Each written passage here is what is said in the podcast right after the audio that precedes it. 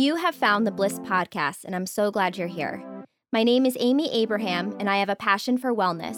I developed this podcast because I want to help you become happier. I want you to feel good, to be healthy, and to enjoy a blissful life.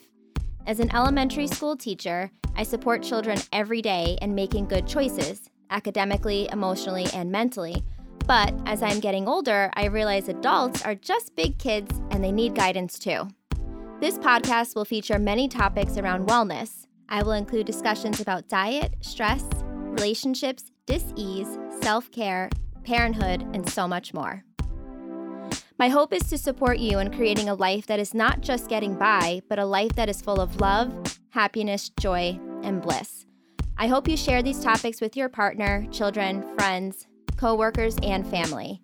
There is too much hatred in this world, and as a community, we need to support one another in finding true wellness. If you're looking for more happiness in your life, Bliss is the podcast for you.